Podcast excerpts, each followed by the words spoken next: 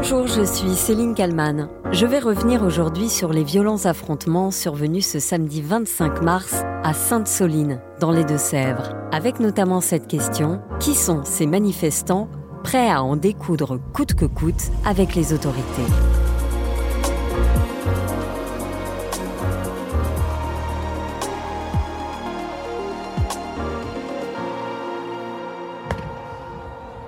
Le décor des scènes de violence a changé. Nous ne sommes plus dans les rues des villes, mais au milieu des champs.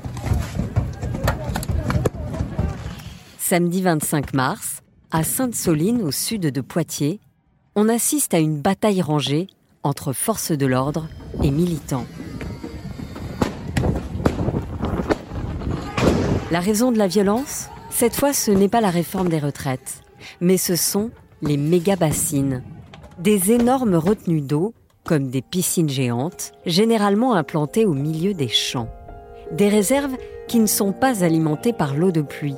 L'eau est en fait puisée dans les nappes phréatiques au moment où elles sont remplies, en hiver. L'idée est donc de stocker cette eau pour qu'elle soit utilisée l'été par certains agriculteurs. Des méga-bassines, il en existe principalement dans l'ouest, et donc à Sainte-Soline, où le projet du département est d'en construire 16 en tout, une seule pour le moment est en service. Depuis plusieurs années, donc, plusieurs associations environnementales et organisations syndicales organisent régulièrement des manifestations. Les opposants aux bassines dénoncent l'accaparement de l'eau par une partie des agriculteurs, ceux qui en utilisent le plus, alors que la sécheresse est de plus en plus importante. Voilà pour le contexte, voilà pour le décor.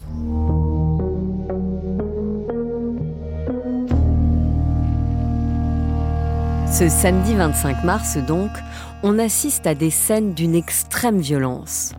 Le bilan est lourd, très lourd, trop lourd. Des dizaines de blessés côté gendarmes, des dizaines de blessés côté manifestants, deux journalistes ont aussi été touchés. À l'heure où j'enregistre ce podcast, un militant de 30 ans est toujours entre la vie et la mort, après avoir été victime d'un traumatisme crânien. Il faut dire que les images de ces affrontements sont très violentes. Tirs de mortier, jets de cocktails Molotov, des blessés de chaque côté, dont certains évacués sur civière.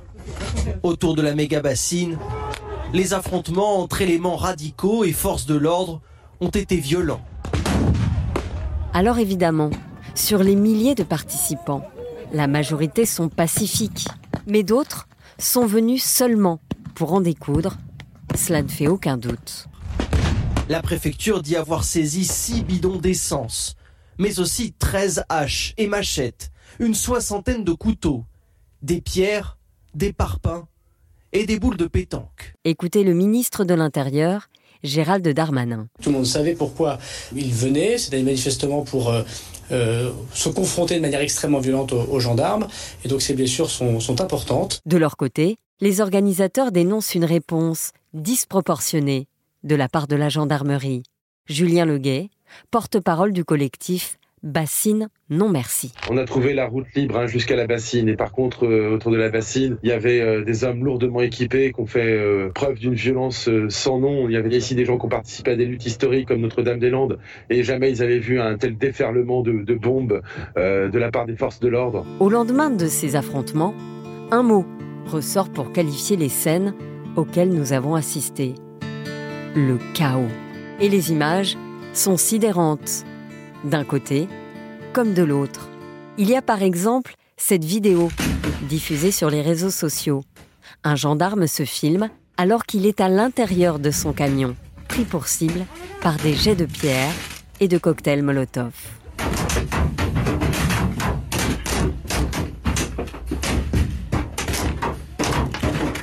Sur BFM TV, Basile Dutertre, porte-parole du mouvement écologiste Les Soulèvements de la Terre, avance une autre version. Nous arrivons, nous sommes plus de 30 000. Il y a ces 3200 gendarmes qui sont dans une enceinte grillagée, en hauteur, à l'intérieur de la bassine, protégés. On arrive quasiment jusqu'au gris côté ouest, avant même que le reste de la manifestation nous rejoigne.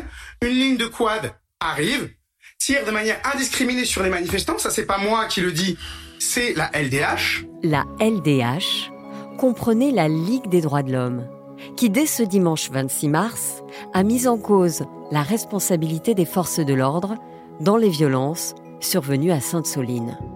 Nous avons constaté un usage immodéré et indiscriminé de la force sur l'ensemble des personnes présentes, avec un objectif clair, empêcher l'accès à la bassine, quel qu'en soit le coût humain. Voilà ce qu'écrit la Ligue des droits de l'homme, qui avait mandaté sur place 22 observateurs des libertés publiques et des pratiques policières. Les reporters de BFM TV racontent aussi ce à quoi ils ont assisté. Et puis des cocktails Molotov ont été lancés, ce qui a occasionné euh, l'incendie de quatre véhicules de gendarmerie. Les CRS et gendarmes sont restés devant ces clôtures. Ils ont répliqué avec des jets de grenades lacrymogènes et de désencerclement. Selon le ministère de l'Intérieur, il y en a plus de 4000 euh, qui ont été euh, tirés. Et là aussi, on en retrouve beaucoup sur le, sur le terrain, dans les champs aux alentours. Il y a également eu des tirs de LBD, des lanceurs de balles de défense, de la part de gendarmes qui étaient positionnés sur des quads tout autour du, du champ. Question. Qui sont donc ces manifestants ultra-violents qui jettent des boules de pétanque ou des cocktails Molotov sur les gendarmes À l'automne dernier, Gérald Darmanin avait employé le terme d'écoterrorisme. Cela avait fait beaucoup de bruit. Ce week-end, le ministre de l'Intérieur a condamné la violence de l'ultra-gauche. Nous protégeons aussi tous les autres sites, euh, les maisons des agriculteurs, les canalisations, euh, les fermes, qui peuvent être pris à partie par des individus euh, qui sont extrêmement dangereux et manifestement qui veulent tuer les institutions, qui veulent tuer des gendarmes, mais qui veulent tuer les institutions de la République. Sur RMC, dans Apolline Matin, le syndicaliste policier Jean-Christophe Couvi n'a lui pas hésité à employer le mot. Ils, avaient tout le, le, le, du parfait petit terroriste pour venir et, et regardez les images, elles parlent d'elles-mêmes. Euh, je pense que les manifestants sont arrivés quand même armés. Ils avaient aussi euh, des, euh, des, cocktails Molotov, ils avaient des boules de pétanque. L'avocat Raphaël Kempf, toujours avec Apolline de Malherbe, a bondi en entendant ce terme. Je trouve que cela est absolument indécent. Indécent pour la mémoire des victimes d'actes de terrorisme et indécent pour comparer des opposants politiques qui font le choix d'aller manifester. Je veux dire, à un moment donné, les termes ont un sens. François Hollande, qui a connu en tant que président des situations similaires, on pense notamment à Notre-Dame-des-Landes, était l'invité de BFM TV ce dimanche 26 mars. Il a dénoncé des violences insupportables, mais aussi des violences qui desservent la cause.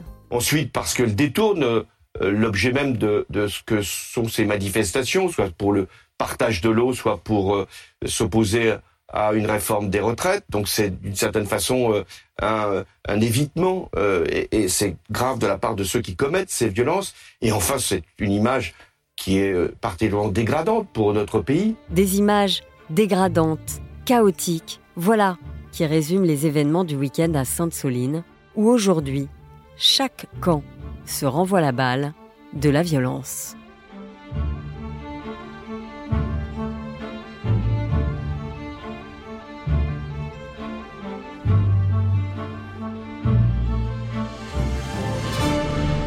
Bonjour Eddy Fougier. Bonjour. Vous êtes euh, politologue, euh, chargé d'enseignement euh, à Sciences Po Aix-en-Provence, spécialiste des mouvements protestataires.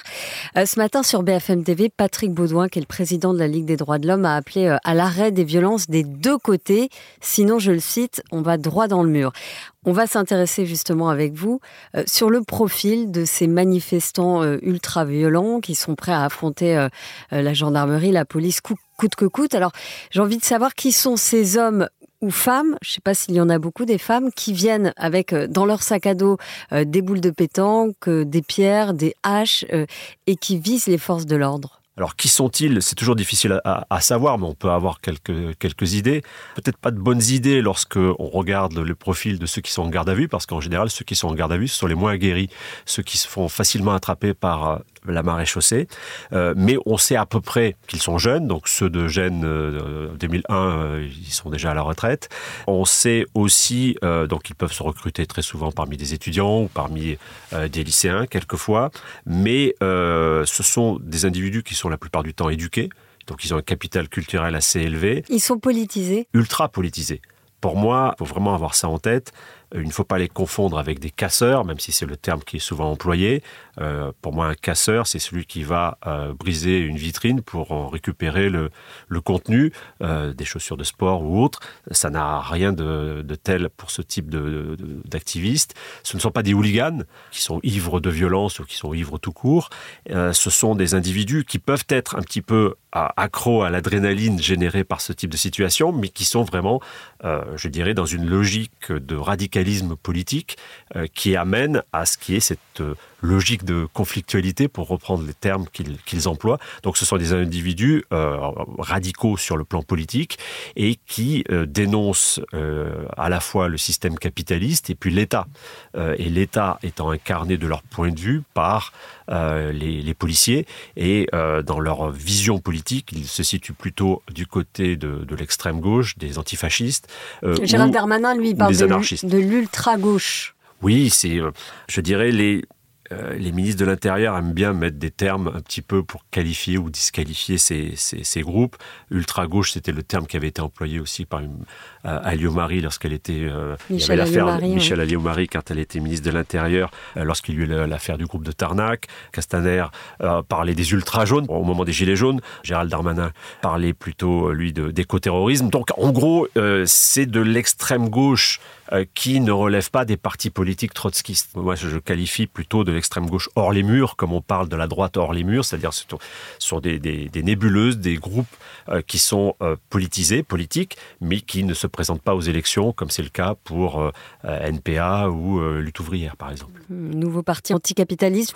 Euh, Est-ce qu'on sait comment sont structurés euh, leurs réseaux? Comment à un moment euh, ils se retrouvent tous au même endroit, même si bon voilà euh, le rassemblement été interdit, euh, ils se retrouvent tous au même endroit et ils agissent en même temps. Ils sont quand même structurés. Il suffit d'aller sur certains sites internet où vous avez des informations qui vous indiquent comment il faut se comporter, comment il faut s'habiller, comment il faut euh, réagir si on est arrêté. Euh, les, il faut mettre euh, le, numéro d'un avocat sur son bras, etc., etc. Enfin bon, donc tout ça est, très structuré. Il y a aussi via des messageries cryptées euh, des échanges qui vont se faire. Mais euh, je dirais ça, ce n'est pas nouveau. La première fois qu'on a vraiment entendu parler de ces mouvements, c'est au moment du sommet de Seattle novembre-décembre 1999. Là aussi, euh, les mobilisations avaient déjà été organisées en amont euh, avec des, sites internet qui existaient déjà à l'époque, qui étaient dédiés à, ces mobilisations. Donc on savait d'avance qu'il y allait avoir des rassemblements de, ce type d'activistes euh, qui, effectivement, sont très bien structurés, de mieux en mieux organisés, de mieux en mieux aguerris parce que bon, il y a un retour d'expérience à force euh, et, euh, et aussi équipé avec euh, ce qu'on appelle des armes par destination. Et jusqu'où ces militants euh, finalement sont-ils prêts à aller? Alors, si on est pessimiste, on va considérer que tout ceci est une sorte de bouillon de culture qui euh, rappelle euh, ce qui a amené certains groupes à devenir des groupes terroristes comme au moment d'action directe.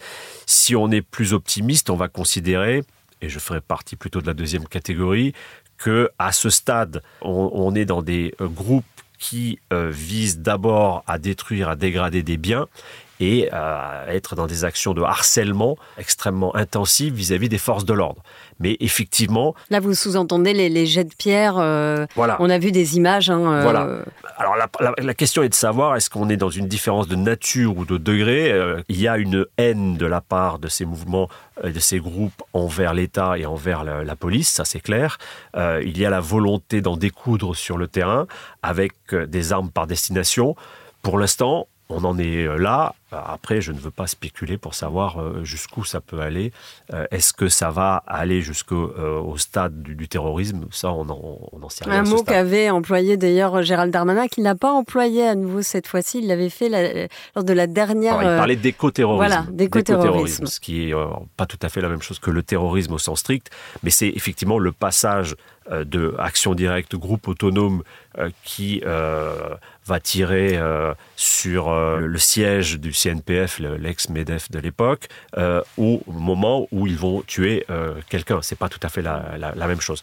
Donc, euh, encore une fois, les pessimistes vont considérer que c'est la destination finale de ce type de mouvement. D'autres, et j'en fais partie encore une fois, vont considérer qu'il faut être prudent euh, avant ce passage à l'acte qui n'est pas rien. Mais euh, ça ne minimise pas, bien évidemment, la gravité des, euh, des actions qui ont pu être commises. Est-ce que certains politiques ont un rôle à jouer dans, dans l'apaisement des violences? Je veux dire, est-ce que certains politiques encouragent d'une certaine manière, avec des mots, les militants écologistes à faire des actions toujours plus radicales? Effectivement, il y a une sorte de mensuétude par rapport à, à, à ces mouvements, pas uniquement de la part des politiques, mais aussi de la part d'autres institutions.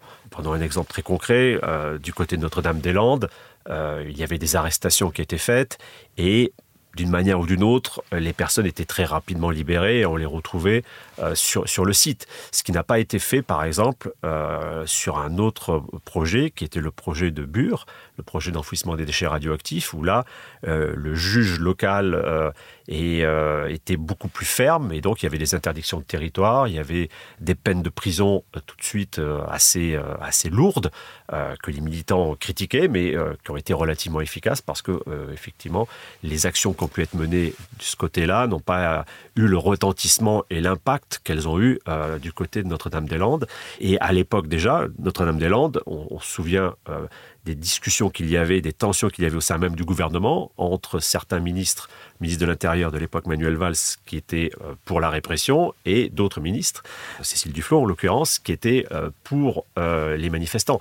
Donc il y a des élus, il y a des responsables politiques, il y a d'autres acteurs qui sont, je dirais, dans une forme d'ambiguïté par rapport à, ces, à, ces groupes qui vont euh, plus ou moins être euh, moins regardants sur, sur leurs actions à partir du moment où ils sont en, sympathie par rapport au, au fond. De, donc au rejet d'une forme là, en l'occurrence à Sainte-Soline, une forme d'agriculture considérée comme productiviste intensive, de souci de l'environnement, de la planète, euh, ou voire de critique du capitalisme. Mais est-ce que finalement, euh, la seule manière de faire bouger euh, euh, les choses, c'est pas justement les actions illégales, comme on a pu y assister ce week-end? C'est toute la difficulté que l'on connaît depuis différentes années.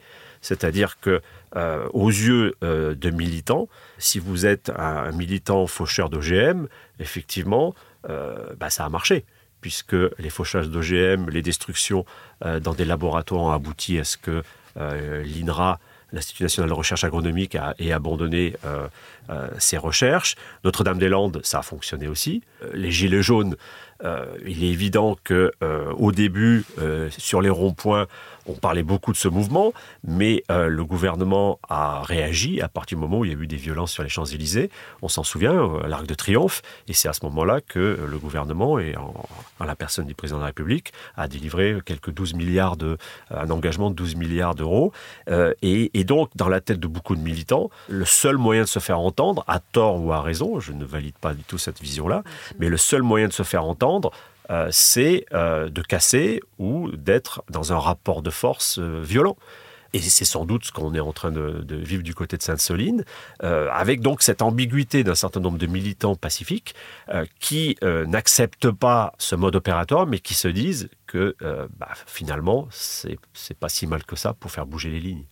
Donc c'est ça la difficulté. Moi, je ne jette pas la pierre, c'est le cas de le dire, à, du côté de, de, de ces militants, mais euh, d'une manière ou d'une autre, on est dans une situation qui paraît bloquée, où le seul moyen de débloquer les choses, c'est de recourir à, à, ces formes de violence. Et on le voit aussi dans un autre contexte qui est celui de la, de la contestation de la réforme de retraite. Bah, je vous remercie beaucoup, Edith Fougier, d'avoir répondu à mes questions pour le titre à la une. Merci à vous.